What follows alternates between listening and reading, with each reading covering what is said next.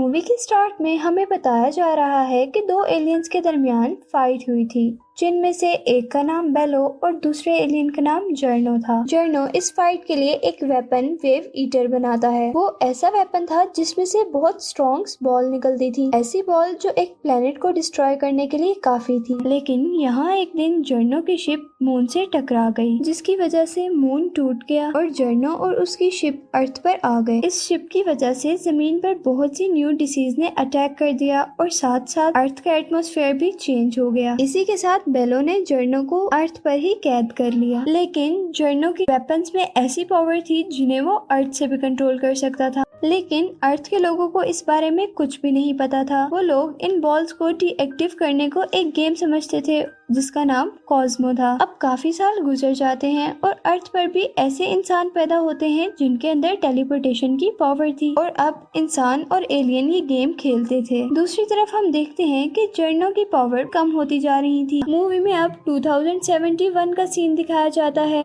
जहाँ मूवी के हीरो एंटन पर एक लैंप गिरता है, पर वो उससे बच जाता है। और हमें पता चलता है कि वो जर्नो की बेटी आनिया ने उस पर गिराया था। इधर आनिया टेलीपोर्ट होकर अंडरग्राउंड जर्नो की शिप में आ जाती है, जहाँ जर्नो उसे बताता है कि एंटोन की बॉडी में ऐसी पावर्स हैं जो किसी शौक या एक्साइटमेंट में शो होंगी। और जर्नो को अपनी न्यू इन्वेंशन के लिए उन पावर्स की ज़रूरत थी, जिसके लिए वो कहता है कि तुम एंटोन को मार दो। इन्हीं सब में हमें पता चलता है कि जर्नो अभी भी एनर्जी बॉल रिलीज़ कर रहा है, जिससे इंसान और एलियंस दोनों ही लड़ रहे थे। で、सभी लोग इसे गेम समझकर बहुत पसंद करते थे। यहाँ हम एंटोन को देखते हैं जो जॉब के लिए किसी लेडी से मिलने जाता है, लेकिन वो लेडी उस गेम को देखने में बहुत बिज़ी थी और वो एंटोन को रिफ्यूज कर देती है। यहाँ बेलो को पता चलता है कि जर्नो किसी और इन्वेंशन की तैयारी में है, जिसे वो लोग डिस्ट्रॉय करने के लिए उसकी शिप में जाते हैं। पर जर्नो उस इन्वेंशन को बचा लेता है। तीन सब गेम की तरफ़ शिफ्ट होते हैं, जहाँ टीम अर्थ के लोग अब फाइनल में थे। इधर एंटोन जॉब ना मिलने पर बहुत ज़्यादा परेशान था, क्योंकि उसकी मदर की हालत बहुत ज़्यादा खराब थी और उसके पास मेडिसिन के लिए पैसे नहीं थे।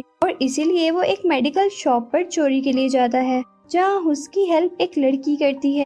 पर वहाँ पुलिस आ जाती है और पुलिस के आने पर वो भाग ही रहा होता है कि अचानक उसके सामने एक कार आकर उसे हिट कर देती है। इधर एंटोन डिसअपेयर होकर कहीं और चला जाता है, यानी उसकी टेलीपोर्टेशन की पावर अब एक्टिव हो गई थी। जहाँ बेलो जो मून को रिपेयर करने में बिज़ी था, उसे पता चलता है कि किसी ऐसे इंसान ने टेलीपोर्ट किया है जिसका उसे नहीं पता। इधर टेलीपोर्ट होकर दूसरी जगह आने पर भी उसे वही मेडिकल स्टोर वाली लड़की मिलती है, जो उसे एक टनल में ले जाती है, जो एंटन के सर से कुछ बाल उतार लेती है ताकि वो अपने फादर को दे सके। यहाँ जर्नो एंटोन का डीएनए लेकर अपना एक्सपेरिमेंट स्टार्ट करता है, लेकिन ये वर्क नहीं करता। जर्नो आनिया से कहता है कि वो अब एंटोन को मार दे।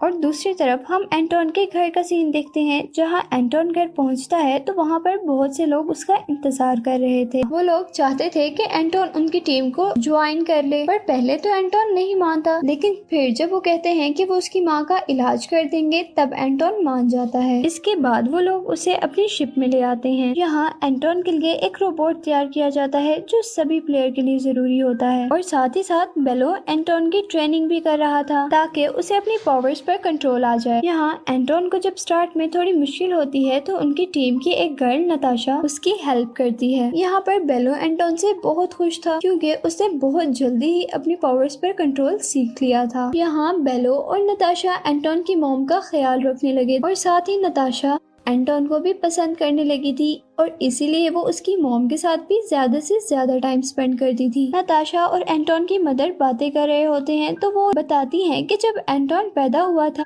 तो मून टूटा था और कोई बहुत शार्प चीज़ उनकी बॉडी से आकर टच हुई थी। और शायद यही उसकी टेलीपोर्टेशन की वजह थी। इधर नेक्स्ट सीन में हम देखते हैं कि आनिया एंटोन को अपनी मीटिंग प्लेस पर बुलाती है। यहाँ आनिया उसे अपनी बातों में गाकर एक पॉइजनस फ्लोर देती है और कहती है कि जब तुम इस शिप में जाकर इसे स्क्वीज करोगे तो वो शिप पॉइजनस हो जाएगी। पहले पहले तो एंटोन उसकी बात नहीं मानता, लेकिन फिर आनिया की नाराज़गी को देखकर वो ये बात मान लेता है क्योंकि एंटोन आनिया को पसंद करता था और साथ ही उसे कॉस्मोबॉल में कोई इंटरेस्ट नहीं था।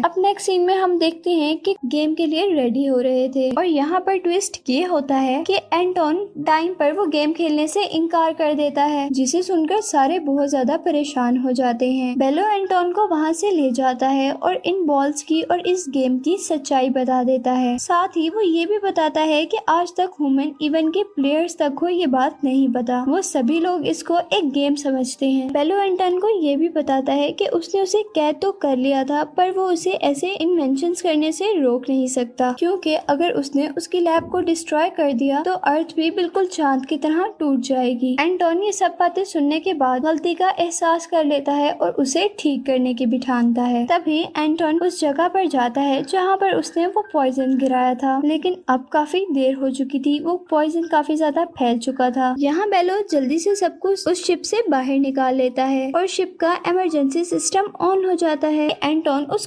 कॉस्मोबॉल से लड़ने लगता है और आनिया के बुलाने पर अपना रोबोट साइड पर रखकर आनिया से मिलने चला जाता है, जहाँ आनिया उसे पैरालाइजिंग गैस सुखा कर पैरालाइज कर देती है और ये रिवील करती है की वो उसे बहुत सालों पहले से जानती और बहुत पहले से उसका पीछा कर रही थी ताकि उसकी पावर्स एक्टिवेट हो सके।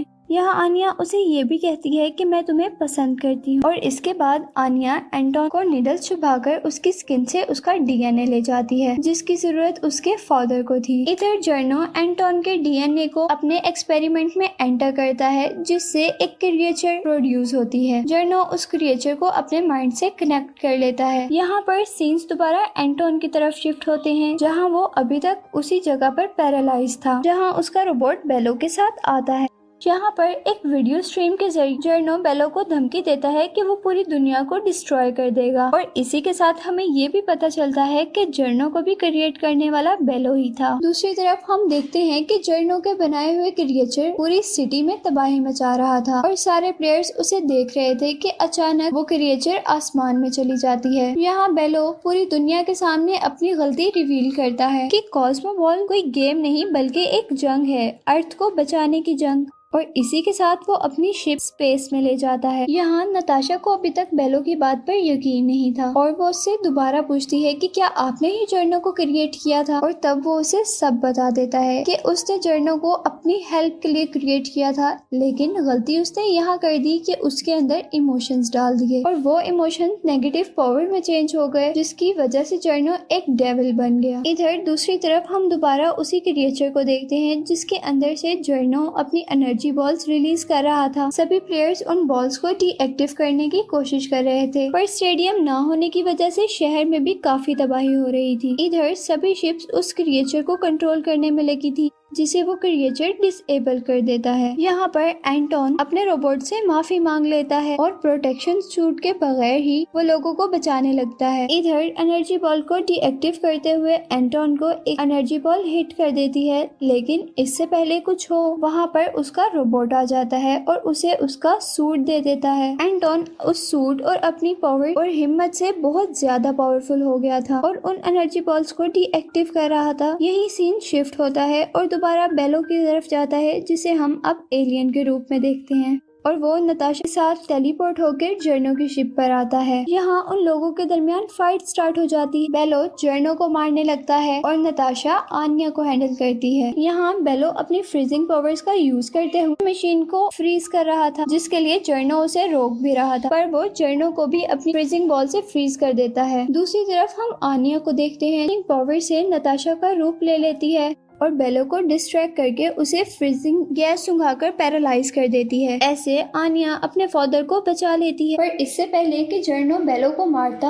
वहाँ पर एंटोन आ जाता है। इधर एंटोन आते साथ ही आनिया को पकड़ लेता है, लेकिन जर्नो एंटोन को पकड़ने के लिए अपनी बेटी को मार देता है और एंटोन को दीवार के साथ लटका देता है, जिसकी वजह से वो टेलीपोर्ट भी नहीं हो पाता। इधर बेलो, जो एंटोन की मदद करने वाला था, उसे भी जर्नो मार देता है। और तभी मरते हुए आनिया उसे बताती है कि ये जो क्रिएचर है, वो तुम्हारे डीएनए से ही बनी है। जिसे तुम इजीली कंट्रोल कर सकते हो। और ये कहकर वो मर जाती है। यहाँ एंटोन जल्दी से यही करता है और अपनी सारी पावर्स को इकट्ठा कर उस क्रिएचर से कनेक्ट करता है। और उस क्रिएचर को भी पता चल जाता है कि उसका रियल मास्टर एंटोन है। और एंटोन के मना करने पर वो कोई भी डिस्ट्रेक्शन नहीं करता, बल्कि वो नताशा को बचाता है और जर्नो और उसकी वेबिटर मशीन को सूरज की तरफ़ फेंक देता है, जिससे वो दोनों डिस्ट्रॉय हो जाती हैं। इसके बाद हम देखते हैं कि इधर अर्थ में भी जर्नो की रिलीज़ की हुई सारी एनर्जी बॉल्स रुक जाती हैं। और अब बेलोशिप की न्यू कैप्टन नताशा सबको बताती है कि वो उन बॉल्स की पावर से इस दुनिया पर दोबारा सही लाइफ ला सकते हैं। और साथ ही हम एंडॉन को देखते हैं, जो कुछ पावर्स और उस क्रिएचर की हेल्प से मून को जोड़ देता है। और मूवी के एंड में हम देखते हैं कि वो